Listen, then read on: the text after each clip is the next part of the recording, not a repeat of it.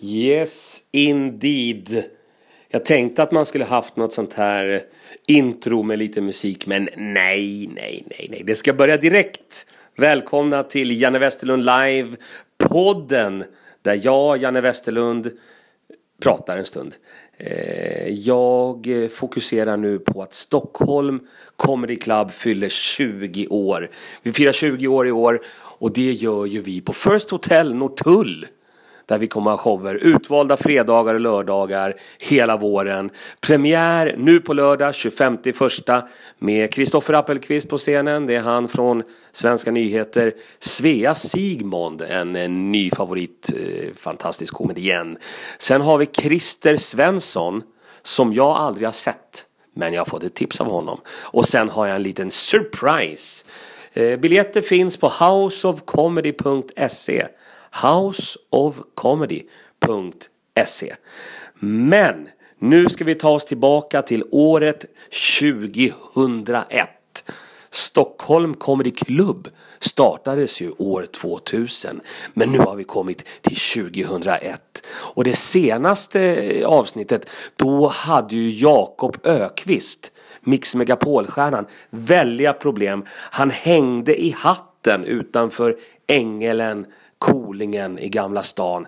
Eh, han baren Håkan, Thailands Håkan, färjan Håkan drar i Jakob, vill slåss. Vad händer? det, är som, det är som någon jävla saga. Jo, eh, det som hände det var att, att Ängelens teatersport och stand-up som vi gjorde, det blev väldigt populärt. Många ville komma. Det gick så långt att taxichaufförerna i Stockholm Eh, Eh, eller det fanns ett taxibolag, det var Taxi Stockholm. Och sen fanns det Kurir, man åkte med, med Taxi Stockholm va. Jo, Taxi Stockholm-chaufförerna tipsade alltid om man skulle gå ut på måndagar i Stockholm. Där, där det var bäst drag, det var på Ängelen. Så vi hade massor med folk, det var väldigt roligt. Jag... Eh, jag kommer ihåg att jag hade mina listor. Eh, det var många komiker som var och körde. Allt från eh, Johan Glans till John Ajvide Lindqvist till massa andra.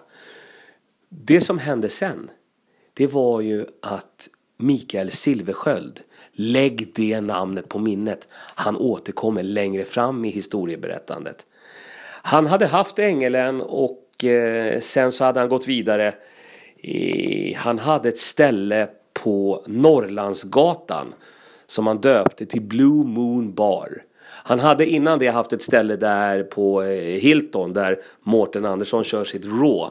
Som han också kallade för Blue Moon Bar. Men han hade vuxit ur det, flyttat till Norrlandsgatan till en fantastisk lokal.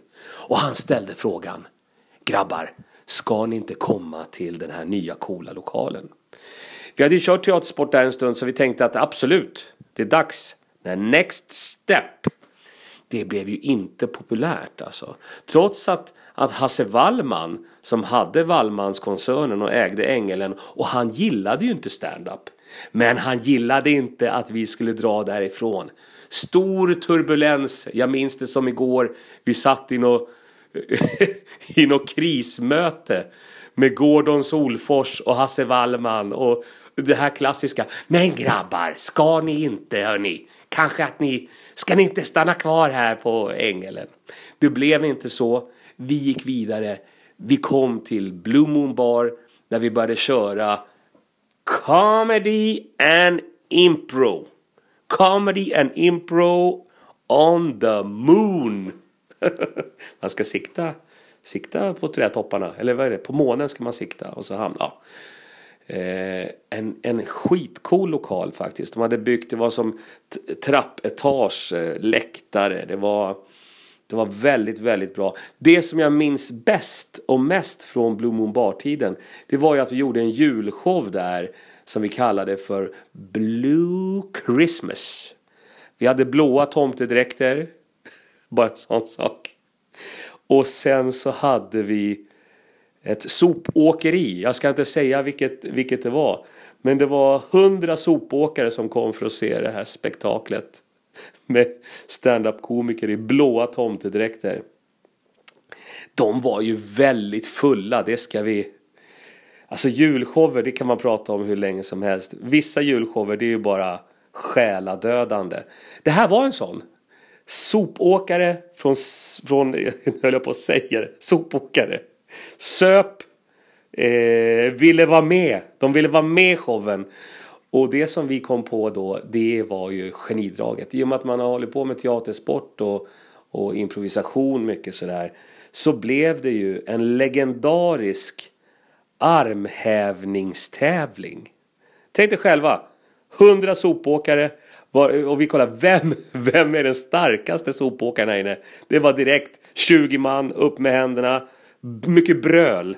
Eh, och, och jag presenterade Kurdistans armhävningskung. Den korta, knubbiga armhävaren Öz Nujen kör armhävningar mot de här. Du vet, de kom upp och började pumpa. Fan, showen tog ju två timmar innan de här snubbarna hade gjort klart. Alltså, och det var a rowdy crowd. Eh, jag har ju jobbat många år som publik, publikinkastare, gäst, vad heter det, inkastare. Inkastare på Koss har jag varit, men det var eh, det är preskriberat. Det var länge sedan. Så jag hetsade ju de här sop, sopgubbarna till stordåd. Det var en jävel, jag tror han gjorde 500 armhävningar. Du vet, han bara åh hej, åh hej, åh hej. Och gubbarna räknade, skrek, kastade öl eh, och var väldigt nöjda. Eh, man kan säga att någon som var ännu mer nöjd, det var ju Silverskölden. Han sa barrekord. ja, ni fattar själva. Eh, hörni, eh, det är dags att, att, gå vidare med livet. Missa inte nu Stockholm Comedy Club-premiären nu på lördag. Det kommer bli helt fantastiskt. Den här podden presenteras av enkomiker.nu. Du kan boka humorunderhållning där. Gå in på enkomiker.nu. Eh, så är läget. Okej, okay, nu tar vi kaffe. Ha det gott. Hej, vi hörs. Vi hörs.